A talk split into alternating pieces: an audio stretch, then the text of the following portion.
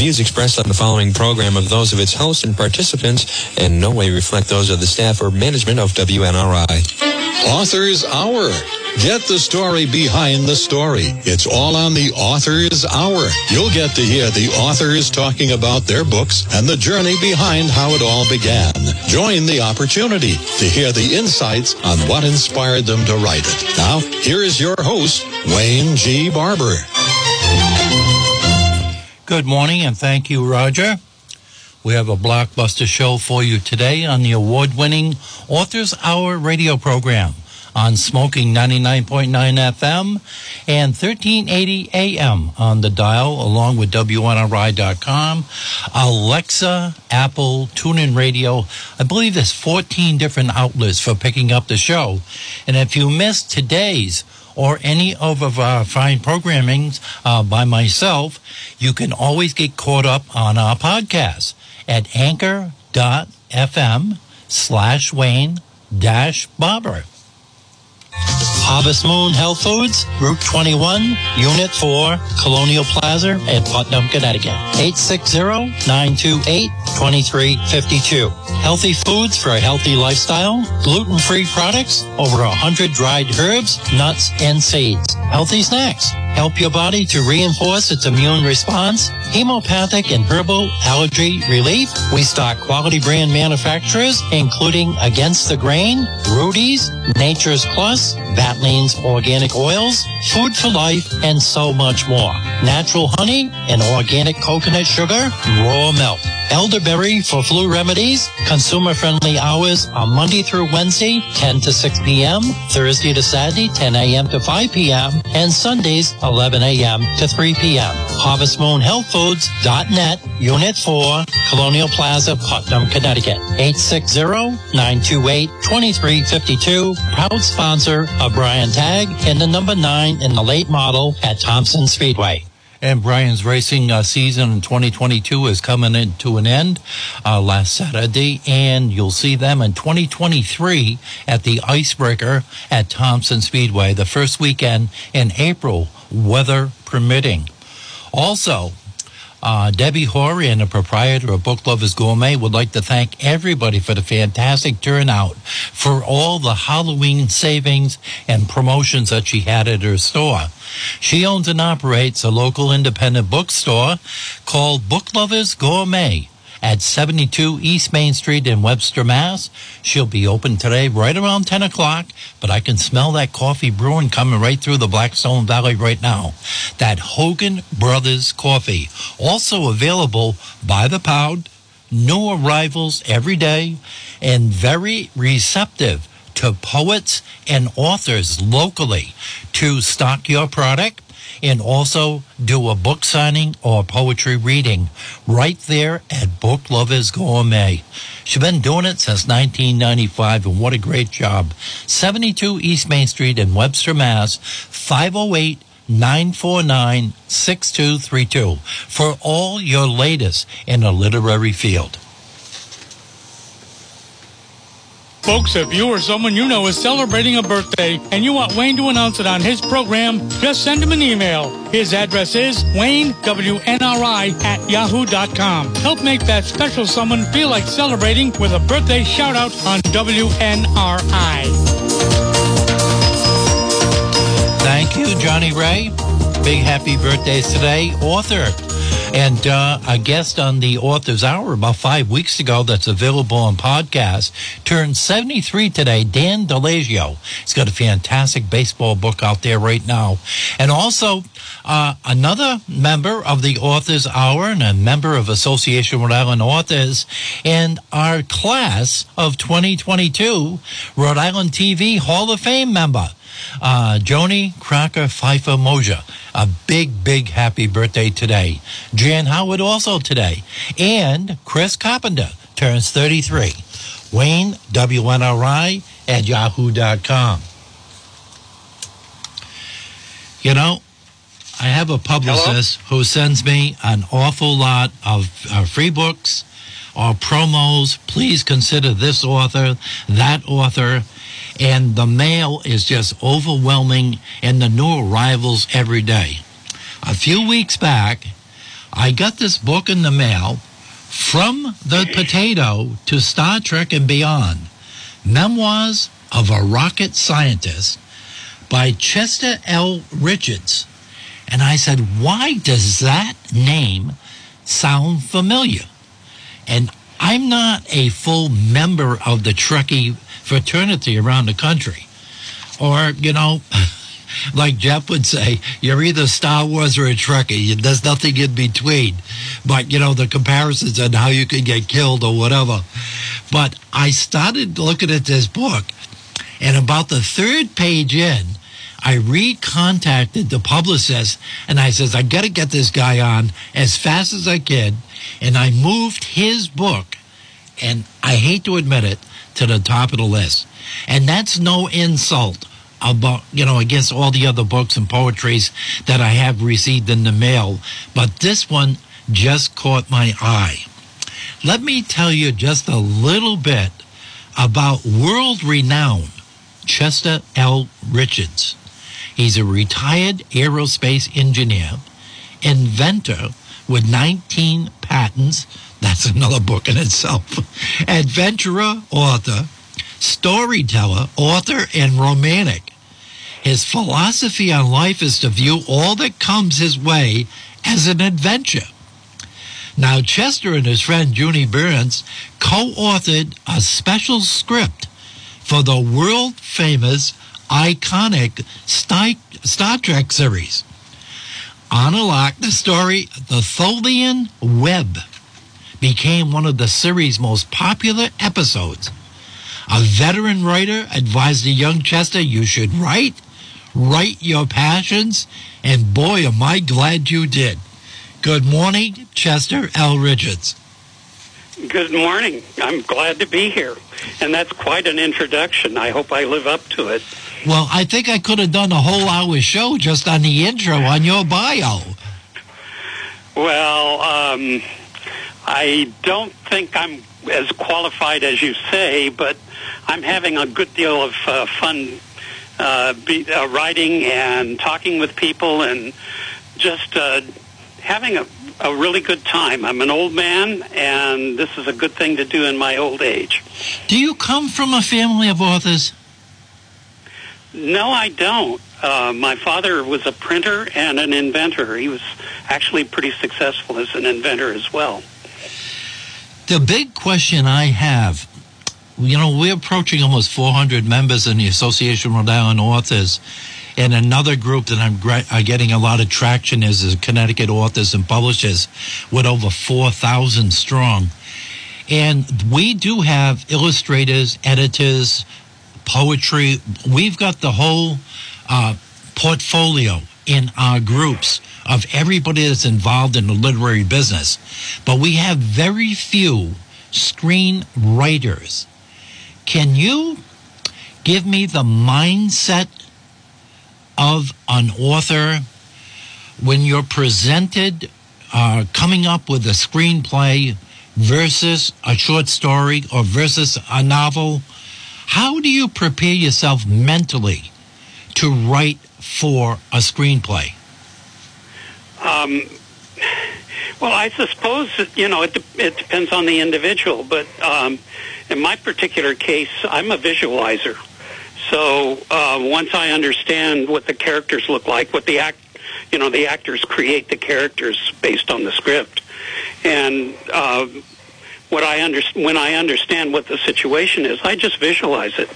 And the, the way I work is I'll set up a scene, decide roughly where the scene's supposed to go, and then just let the actor, my mental actors, just walk through the screen uh, to the scene, and then just uh, write down what they say and do.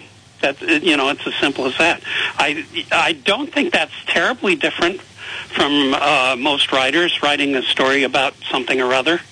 Um, but there's a lot of mechanics involved in, in screenwriting. You, uh, one of the things that I learned, and by the way, I only did a couple of screenplays, so uh, don't don't look at me as a Hollywood wizard. I'm not. But um, what I uh, learned was you have to understand what the cameras are doing and how the television program actually goes together. You know, it's it's, as formalized a kind of theater as as Japanese kabuki theater. It's a highly formalized process, and uh, so once you learn that those mechanics, then you just basically write your story, um, scene by scene. And that's the important thing. It is a scene by scene visualization kind of process. Now, I am an avid, uh, addicted reader. I cannot get enough reading in my body and my mind every week. And I just, I'm fascinated by reading whether it's a newspaper or a story, a short story, poetry. And a lot of times, in the uh, four or five years that I've been doing the author's hour and conversations, a lot of the books that I read, it doesn't make any difference what genre it is. I get halfway through the book and it rings a bell in my brain. This is a screenplay, or this could be uh, a cable TV short series. And yeah. uh, I, I don't think subconsciously an author realizes that, but it's chapter book or writing in sections at times, or maybe it's the idea when you write a book over five years and you'll have momentary lapses in between a few months where you just can't get to your writing and you come back. It actually makes itself a screenplay. Well, I think it's even more than that. Excuse me. I think what happens is the characters come alive. If you're writing a story about uh, individuals, um, they take on a life of their own, and they start to teach you what it is that they want to do. and uh, very often, um, stories come out completely different from the way you intended when you start to write the story.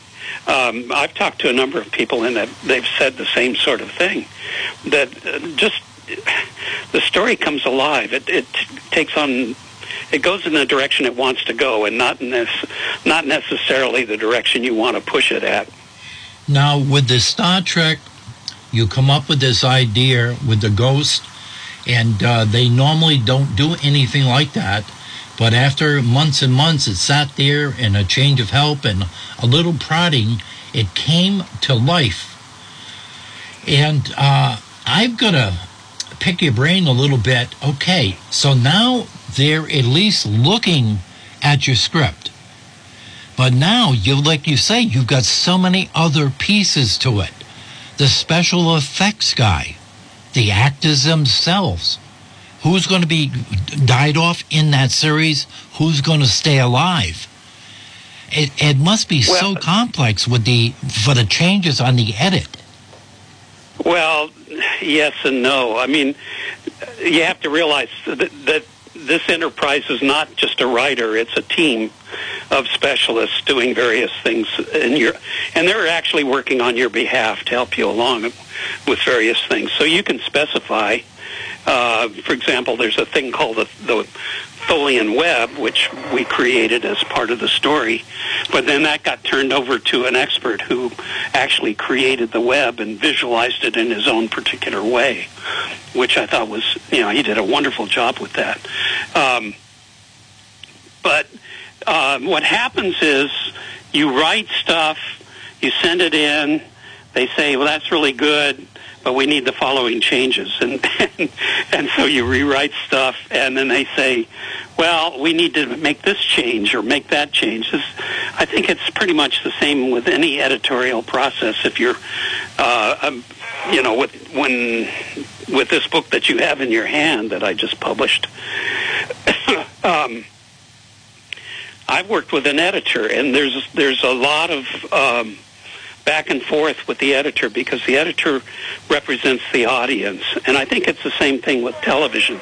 The, the production staff there represent the point of view of the audience as much as, as anything. So when you're trying to uh, come up with the final version of things, you have to meet their expectations as representatives of the audience. And so the changes get made along those way. But I will say this, the uh, story that we originally submitted and was accepted um, got completely changed. In the end, what actually went on the air is a totally different story than what we actually sold to the uh, Star Trek people. So they, they demanded what they called minor changes, but those minor changes ended up uh, completely reversing some major story elements. Now, the episode we're talking about is Tholian Web, one of the most iconic episodes of this original series, and it'll go down in history in that. After this appeared nationwide, how did that change your life? Well, you know, it's really interesting because you, you do something you don't know exactly. Well, it's a little adventure you go through, and you don't expect very much to come out of it. One of the things that we look back at, at Star Trek from a historical point of view, and the enormous influence that that that uh, series has made, uh, not just in the United States but worldwide. Um, and yet, when we were doing the television show, we were just doing a TV show. We were filling so much airtime. Nobody had any expectation that this was going to turn out to be a world-shaking event, um, well, wasn't, cultural event. Wasn't Star Trek canceled in. after the first two years? It was canceled after the first two two years, and uh, people had to work hard. My my uh, writing partner Judy Burns worked very hard to get the show back on the air because she wanted to write a wanted to write a script for the show. Can't write a script if the show's not on the air.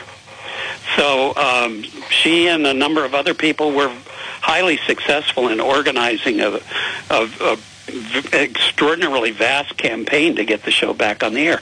And that's, by the way, the only, as far as I know, it's the only time ever that a show that was canceled was ever ever put back on the air. So the Tholian Web was in the third season. Uh, and uh, if, if Judy and her friends hadn't gotten the show back on the air, we nothing further would have happened. Now I've got to ask you this: What was it like seeing your script at the Smithsonian and the American History Museum? Describe well, my, what went through your mind. Well, I did a, a bit of a flip flop. You know, it's. I mean, your your stomach turns over when you see that. Uh, what happened was I was in the American History Museum at the Smithsonian, and they had a Star Trek exhibit. So naturally, I had to go over and take a look at that. And of the various items that they had on display, they had one script, and it was our script. It was the shooting script for the Tholian Web. And obviously I was more than pleased, but I was also amazed. I didn't expect to find myself in the Smithsonian. You have another part of your life called the story of the great potato. How your father brought you into the family business and lessons learned at a young age. And uh, I read a story in your book yesterday uh, when you were in a class with one of your professors and you just stumbled across him reading while you were waiting for a science project to uh, germinate or percolate or whatever you were doing in the class, and you just sat back and absorbed one of the fantastic stories that you put in this book that he told you and then you tried to uh, recollect it and put it into. Oh, oh, you're talking about Johnny Pelham. Yeah. yeah. Uh, that was I could not stop reading it. That was so well done. Thank you so much. Well, you know, I tried to reconstruct what he told me. He told he told me that story back in the 1960s, and then when I was writing this book, I said, you know, that's a tremendous story, and it's a true story, by the way. So, um, of course, I don't remember word for word what he told me, but what I tried to do is reconstruct as close as I could um, the story that he told me and tried to capture the personality, the way he told it, because this guy was, uh, this professor, uh, Johnny Pelham, was a, a wonderfully magnetic individual. Um, extraordinary extraordinary scientist. He was a presidential science advisor and, and all kinds of good stuff from the career point of view. Um, but he just was a a wonderful man to work for. I worked in his laboratory for a year, and it, it was quite an extraordinary experience. So I, I've told the story of what he did in World War II and how it had a major impact on on uh, a significant part of the European war in World War II. And he was just a graduate student when he pulled that one off, as, as a matter of fact. So uh, young people can do remarkable things, and the and the story of what he did is in the book. That story reminded me of James Bond or some of the other sci-fi shows that we saw as a kid growing up. I, I had a flashback. It was so well. I'm glad, really glad that you included that story in this book. Now, I got to touch on something else too. Uh, in your life, uh, we, none of us stay here forever, and you had the uh, unfortunate thing of losing Sarah in your life. Yes. And you filled a tremendous void mentally by creating stories, getting on the keyboard, on the typewriter. Uh, that was really a great adjustment for you in your life. Well, I think it was a lifesaver. Basically, what happened was my I came home from work and I was talking with my wife. She got up and collapsed in front of me. Her heart had stopped. Wow. Um, there had been some warning. She had um, uh, was recovering from an injury, and so she was under a lot of strain and physical pain. But having uh, having your wife just literally drop dead in front of you is is it's an indescribable indescribable experience. And I was absolutely devastated. I mean, it just it it wiped me out. So it, in the process of, of trying to figure out what to do, I realized that that writing things down. I when I it started when I when I was writing the eulogy for the funeral, and I realized that just writing the words on the paper about my wife Sarah uh, gave me a great deal of comfort. And so I started to write uh, some of the stories that I had told her she was familiar with, and I just decided to write, start writing these stories down. These are true stories. They're events from my life. They're memoirs, and um, I just thought each story is sort of like a letter that I'm writing to her from where, wherever she happens to be. Hope, hopefully, she will read the stories, and um, so one story after another, and eventually, over a long period of time, that process of writing helped me recover psychologically. And once you get into the habit of writing, you, I'm sure you're well aware, it's very difficult to stop. It's just, it just becomes part of your life. And you know, I'll get up in the middle of the night and I have ideas and I got to get them down. You know, it's. Um, so, in your opinion, really, if you were to lose a close friend, a spouse, family member, and you're asked by your family and friends, you should do the eulogy. And I would say public speaking is like being a dentist. It's the most suicidal task that you can ask a human being. But getting up on a pulpit in a church or a funeral power and doing a eulogy, you would say from your experience, you're better off doing that in the long run instead of saying no? Oh, well, I can only speak from my own experience. It helped me a great deal, and and it started the healing process for me. Um, and by the way, when you, when you're writing something like a memoir, you're you're really exposing your uh, your innermost thoughts and things like that when you put them down on on paper and and give them out to the world. So, you know, people know. Uh, I used to be a very private individual, and I'm through the the process of publishing the book, I'm far less private than I used to be. Um, you know, talking about the experience of, of what it's like to, to lose your wife and, and the emotional in, experience involved in all of that. Um, so, but the whole process has completely changed me. Obviously, you know, I'm I'm dealing with the world in a way that's completely different than it was than I was uh, at the time that I, when I was married, and you know, having a norm, more or less normal life, going to work, doing a job, coming home, uh, and and dealing with home affairs as well. So, um, it, you know, people go through various major changes in their lives, and you just you go with the flow, as as people say, and that's what's happened. Before the Star Trek case. episode, along your journey of life, is there any failures that you had that you were kind of glad you experienced them to make you a better person or a better oh, writer? Oh, yeah. And how well, important absolutely. is that to first of all, form a writer? Well, first of all, everybody is going to fail at something. And the question then is, how do you recover from the failure? What do you learn from the process? And yeah, there have been major failures in my in my life, certainly. Um, and what I find is that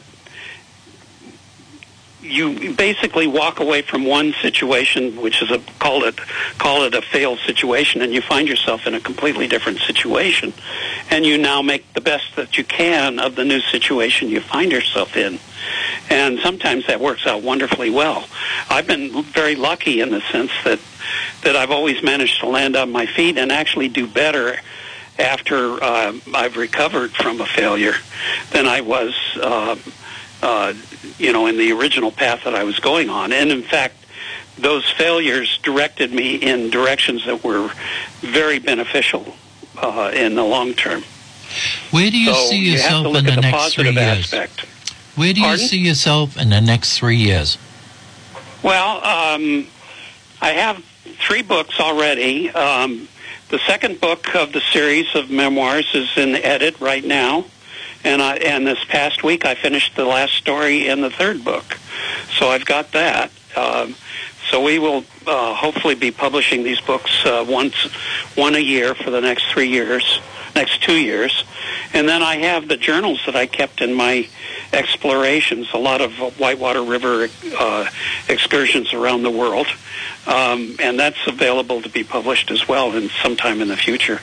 So I've got uh, lots of writing projects right in front of me. Any mentors or inspirational writers along the way in your career? Well, I think uh, probably the the big, biggest inspirations were two things.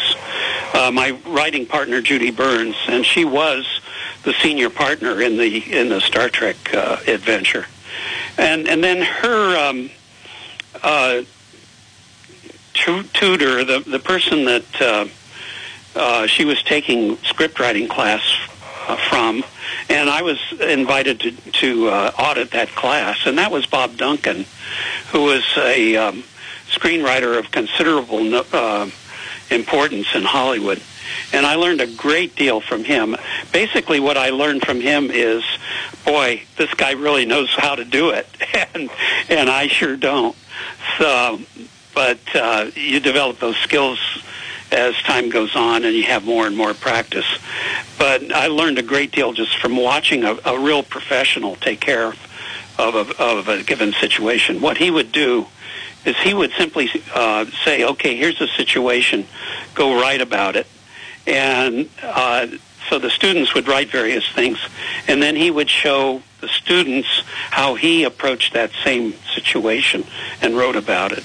And uh, what you found was here's the difference between a bunch of people that are learning how to write and here's and what a real professional how that guy really handles the situation. And what happens is what you find is the real pros go into far more emotional depth, but they do it in such a uh, economical way that it just absolutely floors you how you can uh, transmit so much emotion with so few words. It's really extraordinary to watch a real pro go uh, do his thing. We, so I learned a great deal from that. We have a tremendous part of our audience that has a manuscript and they need just that little push or vote of confidence to get get it to a publisher or to self-publish or after 40 refusals, you know, pounding, uh, doing your pitch. What advice at this time in your career, there's probably got to be like three fundamental, three fundamentals that get you in that position to be accepted as an author. What advice do you have for a brand new novice author that think he just he thinks he just wrote the number one bestseller? well, he probably has, but uh, it's a matter of luck. I mean, in my particular case, I was at a function and I ran into this lady who turns out to be an editor. And uh, we got to talking, and I said I'd written some stories, and she says, "Why don't you send me some?" And so I did, and she really liked the stories. So the two of us teamed up, and she became my editor on the book. So networking um, is the number one. Networking? I, I would think. I well, it was in my case. Just you know, it was an accident that I was at this place and ran into this this lady. Um, her name is Ina, by the way, the editor of the book. Um, and uh, so that was a piece of luck. I there are literary associations where writers writers groups can get together and they can meet agents and they can meet editors. Um, so I think you know there in Southern California where I am, you have writers groups that I'm. There's one particular group I'm involved with that has uh, that makes introductions for you uh, on your behalf uh, to various agents and editors and people like that. So um, I would suggest that that uh, young writers start looking, or you know, starting writers. Uh, get involved with the writing community and, and find the associations of writers and get involved with those associations. I think that'll would probably be the best approach. but there is a great deal of luck involved. the uh, computer has all of that information, state by state, town by town. There is so much information just from a couple of clicks on the keyboard to get you in that zone. And it, you just take it from there as much as you want to put into it. Like any other business, you know, it, you the rewards are in your homework and what you're going to be doing. But researching oh, yeah. now on the computers made that a whole lot easier too. And I, I highly recommend the associations that every state have because just what you're rubbing elbows with can save you so much heartache, time, and money. It's unbelievable. Well, there, there's people with a lot of experience. You know, if you're a novice, and we all start out as a novice, every one of us, you know, uh, hooking up with people that have a lot of experience can save you so much. Other, basically, they've done the learning for you, yeah. and so you gather from them experiences that would have been very hard won if you tried to do it yourself. And don't be afraid to ask questions too. Don't be intimidated by that because a lot of people are honored when you ask them in a correct way you know, not abrasive or anything at it. For picking their brain a little bit for some information. It's like a fly tire, you know, the color of the fly that's working that day in the trout. He may smirk a little bit, but he's going to give you a couple little tips too because he, he, he, he was in your waders at that time too. Yeah, well, I haven't done any fly fishing, but uh, I can understand the metaphor. Um, I think that one of the things that, that I've noticed from successful people is they tend to give a lot. Yep. Uh, they've already made it. There, they have. N- there's nothing that you can do to to take that success away from them. So they turn around and start helping other people along the way. And I've had that uh, same experience of, of learning from from the master. I've been fortunate in my career as an engineer and physicist of having grand masters take me under their wing and and show me the ropes, so to speak. You know, in the old uh, nautical metaphor. Um, it, it's people give, and I find myself now in trying to do the same thing, trying to help other people out. I do too. Ideas and things of that sort. I respond to all my emails. I really do. Because the people taking the time to ask me something, I research it. I answer my emails and I answer my phone. The name of the book is From the Potato to Star Trek and Beyond Memoirs of a Rocket Scientist, Chester L. Richards, available everywhere. It's got to be probably in the top 200 books out there selling right now. If people just pick the book up, you won't put it down. It's that well done. And I don't say that lightly. Now, do you have websites and blogs and everything where people can learn more about Chester L. Richards? Yes, I yes I do. I have a website, chesterlrichards.com. Uh, that's one word, chesterlrichards.com. And uh, you'll find pretty much everything uh, on that website, or there will be vectors. There will be links to other websites that and uh, uh, places you can go to find out. So there's a there's a Twitter site and there's a, a, a Facebook site as well, and and the book is available on Amazon and Barnes and Noble as well.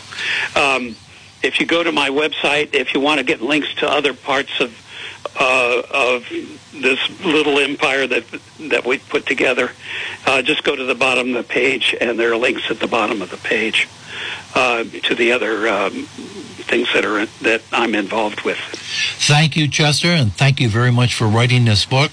And any other books, get it in my mailbox, and I cannot wait to open it up and get you on a future show. Well, thank you very much for well, writing the book.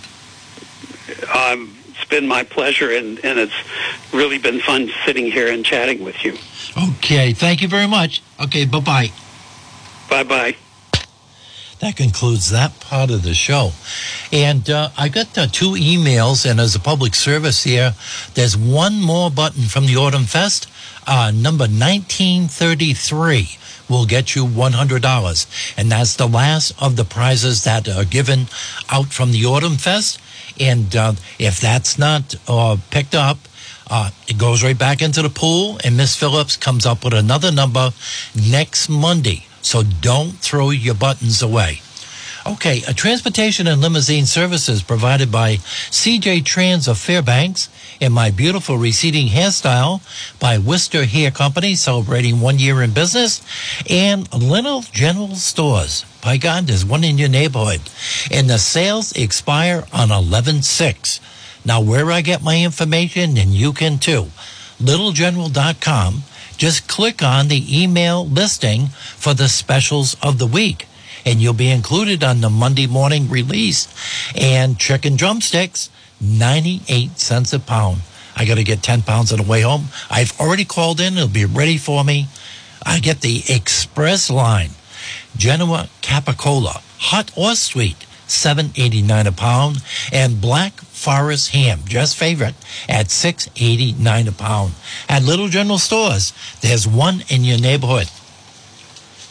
Now, also, we have a special going on today by the mention of the Author's Hour or yours truly, and we're going to pass on a brand new special, uh, undercoating special for $4.99, and that's featured by Ted's Auto and Rust Repair. They are now offering sandblasting services too. Complete rust repair, cracked or damaged frame repair, undercoating chassis and beds, and a mention of WNRI and the show. Undercoating special for four ninety nine. Always a free estimate. Just give Teddy Bebo a call at 401 230 8877 or stop by and see the folks at 1943 Route 44 Putnam Pike in Chepachet, Rhode Island. Ted's Auto and Rust Repair. We fix rust.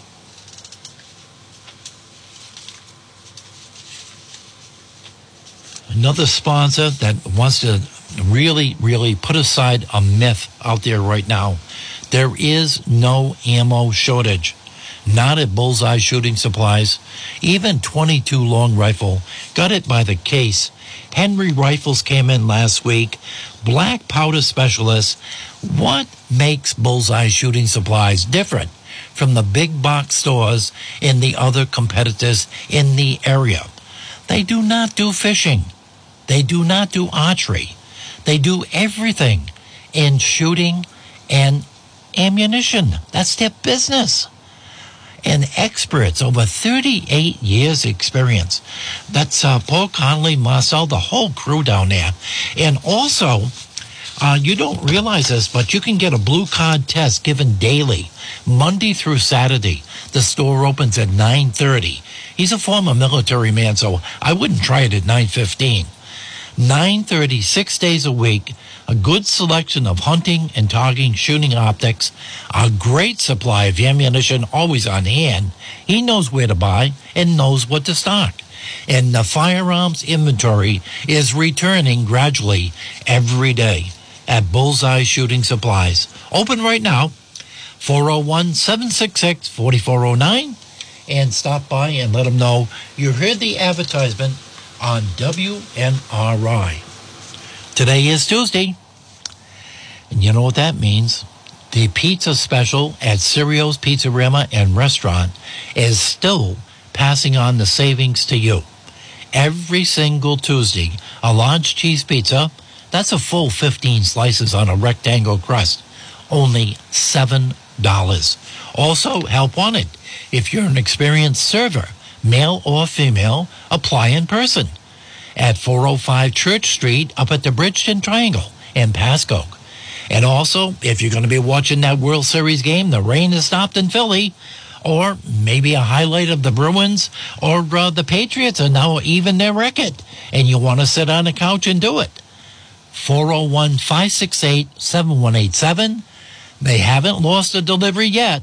Keep that streak alive, and they'll get it to your property also. 401 568 7187 for a delivery from Cirio's Pizzeria and Restaurant. And also, he does a big bang up job with catering. Because you know I'm all about those books, about those books, start reading. I'm all about those books, about those books, start reading. I'm all about those books, about those books, start reading. I'm all about those books, about those books. Yeah, it's pretty clear that I'm really cool because I'm reading, reading. It's what I like to do.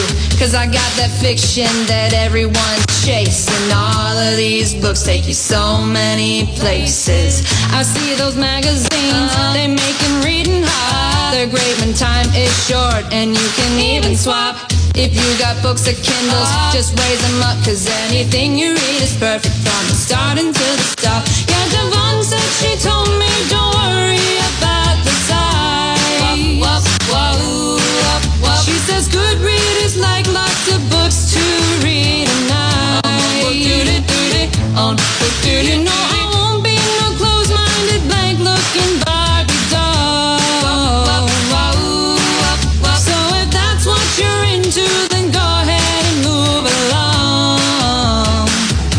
Because you know I'm all about those books, about those books. Start reading. I'm all about those books, about those books. Start reading. I'm all about those books, about those books. Start reading. I'm all about those books, about those books. Hey, I'm bringing reading back. Go ahead and check out our gigantic stack. Nah, I'm not joking. I know you think it's smack, but I'm here to tell you every book is an adventure. Makes you never wanna stop. Yeah, Devon said she told me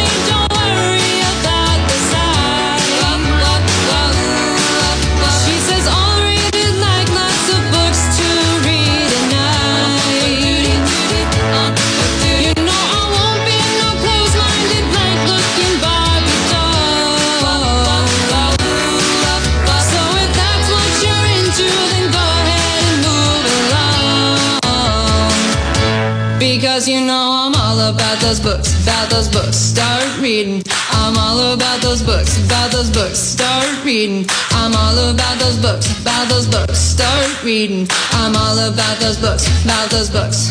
Because you know I'm all about those books, about those books. Start reading. I'm all about those books, about those books. Start reading. I'm all about those books.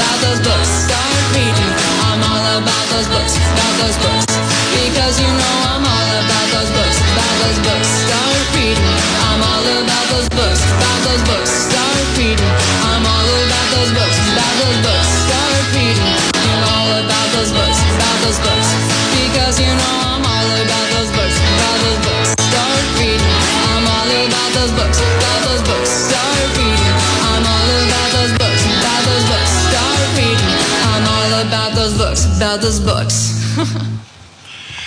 The He Shed is open. Not the She Shed, the He Shed at Northeast Race Cars and Speed and also the same location as Hopkin Brothers Auto Repair at Six Hill Road in Harrisville. Cox phone number is 401 710 9992 for the best brake job in Northern Rhode Island. Get it repaired right the very first time at an affordable price. That's Herbie's slogan. And also, if you want to have a custom built race car or a race truck, they'll do it right on the premises. And then brand new He Shed, race car parts supplier and custom fabrication. Chassis setup, Simpson, MSD, Wilwood, Moroso, and so much more. Race car parts and service from a career long racer, Mr. Shane Hopkins and his brother Herbie over at Hopkins Brothers Auto Repair. And you can call Scotty at 1 800 766 4748 and they'll get those race parts to your garage to get you in Victory Lane 2. Anywhere in the country. They ship Monday through Friday by 11 o'clock on the 800 number. And boy, if they got parts, and boy, if they got a brand new website. If they don't have it, they can source it out and get it right to your door. It's uh, quite elaborate. This website will blow you away if you've uh, been on inferior websites in the past. Northeast Race Cars in Speed. Like them on Facebook too, and get on their uh, notice. And he sent out a notice a couple of weeks ago that really was very creative. If there's any race car parts that you would like them to supply to your local racetrack where they have the trailers, they've got the 53 foot trailers at almost all the tracks. They'll stock it for you. They'll put it on the shelf. That's how receptive they are to expanding inventory. Northeast Race Cars and Speed and Hopkins Brothers Auto Repair. 401 710 9992. I've got to get one other important thing in too. The emails are lighting up like a Christmas tree, and I will get back to all of these emails when I get back to the home office up at the uh, Northeast Quiet Corner. But uh, a while back, I said, and I reported on the author's hour, to contact your state representative and your state uh, senator, federal representative, and uh, national senators about a big thing that was going on in Congress on antitrust suits that directly affect this show. Anybody in the literary field.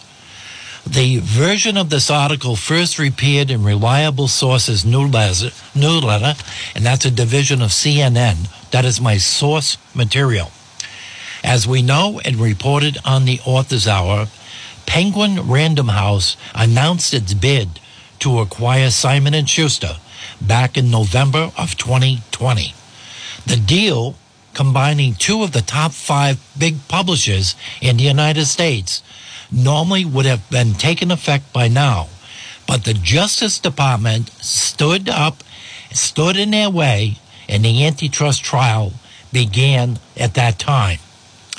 Judge Florence Payne of the U.S. District Court in Washington, D.C., heard over three weeks of oral arguments, and my good friend Stephen King from Maine was the very first one to testify.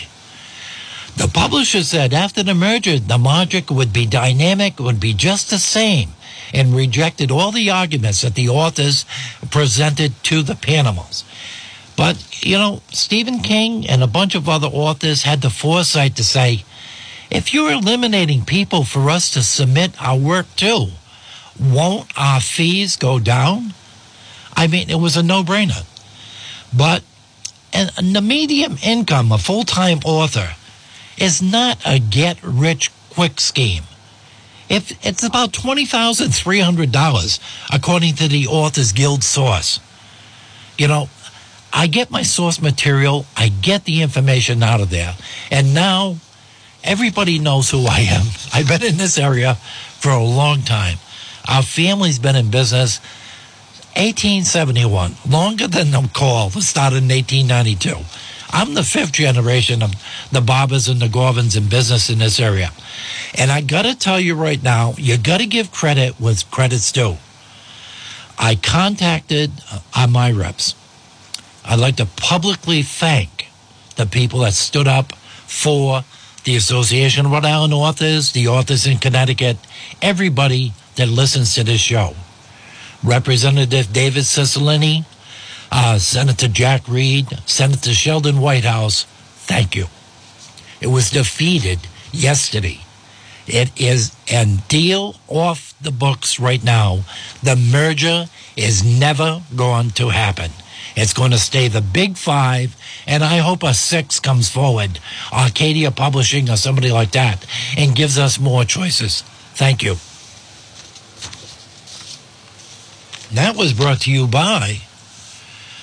Oh, might as well get you another political statement, too. If you're going to be voting in Glocester, Rhode Island this year, trust Buster Steer. Burrillville Motor Sales and Larry's 24 hour towing.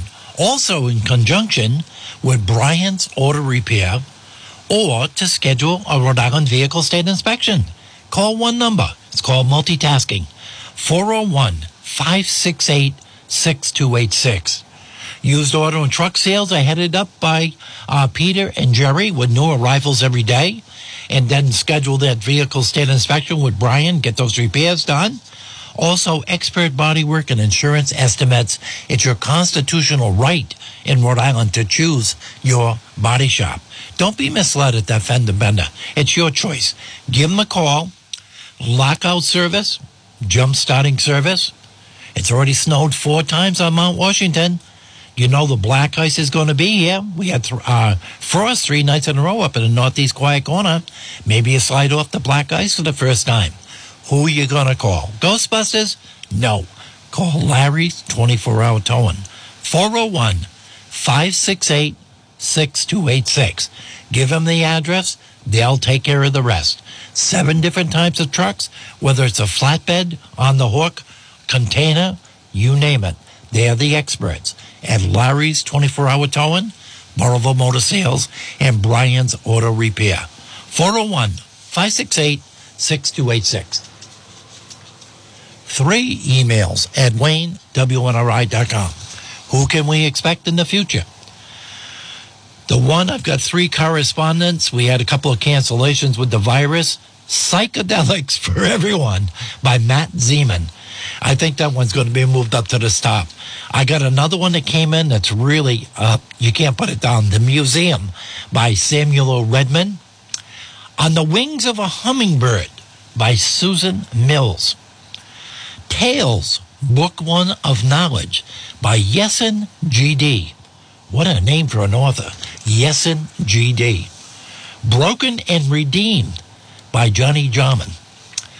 Those Who Hunt Wolves by Harrison Taylor. This is not a nature book. Henry hits the ball. Tom Ring from Pascoag, Rhode Island, ventures into the world of baseball from automotive. The Selfish Giant by Ben Berkeley. All the Dirty Secrets by Aggie Blum Thompson. That is going to be a not miss. I know it's going to go through the roof as a podcast. Uh, Steps and Stories, we've already done well. That's on the podcast by Sandy Beach. And The Dock Voyage by local author here in Rhode Island, Dan McBurning. He's on the uh, burner to come up on too. Got over 40 books ready to read and get them on the show. But if you'd like to have somebody get to the top of the list, it's Wayne, W1Aray at yahoo.com. We check our mail every day and we answer all of our emails. What a book it was today. From the potato to Star Trek and beyond, Memoirs of a Rocket Scientist. The cover is so inviting. It, ma- it just makes you pick the book up. It's so well done. And that author today was Chester L. Richards, world renowned in the Smithsonian. Poets at Large is done for the season, and boy, that group is growing in Massachusetts and Rhode Island. I can't wait for the new schedule from Karen. She'll be sending that, and then we'll get promoting that. And uh, also, I think I got just enough to. No, I don't. I got two minutes. I was going to play that uh, fantastic Amanda Gorman, An Ode We Owe. Uh, one of her new poems she's got out that she did at the United Nations that had over 50% of the participants with their earbuds in tears after the translation. It's that good. And boy, is poetry and short stories on fire. Check out your local bookstores, all the big box stores, whatever you want to do. But you're going to see that they're delegating more of that very important shelf space to short stories and poems. And that tells you right there That's what, what that's what's selling in the stores. They're not stupid. They're going to put the stuff out front that they can turn over quick, and everybody can make a profit on it. And uh, don't be afraid to ask questions from buddy, somebody that's established in the business. That's so, so important on the mentoring and the networking possibilities. It saves you so many uh, tribulations, uh, costs, and uh, just making bad decisions from not knowing. So join an association, join your local writing group at your local library, get out there and read some books, and you've only got a few choices. There was 921,000 new editions of books entered the market last year. You got to find out which ones is the top 100 in your list. And please support your local libraries and keep them going. And Jeff's giving me sign language out there that I'm realizing he's killing a horsefly that's not going to bite me on the way out. Thank you very much for tuning in today. And this show and others will be available on podcast at anchor.fm slash Wayne dash Barber. Thank you to our fine sponsors, guests, and emailers at WayneWNRI yahoo.com and for tuning in to the Author's Hour. Remember to shop locally and to read a book. And tomorrow, please have the best day of your life. Your host, Wayne G. Barber.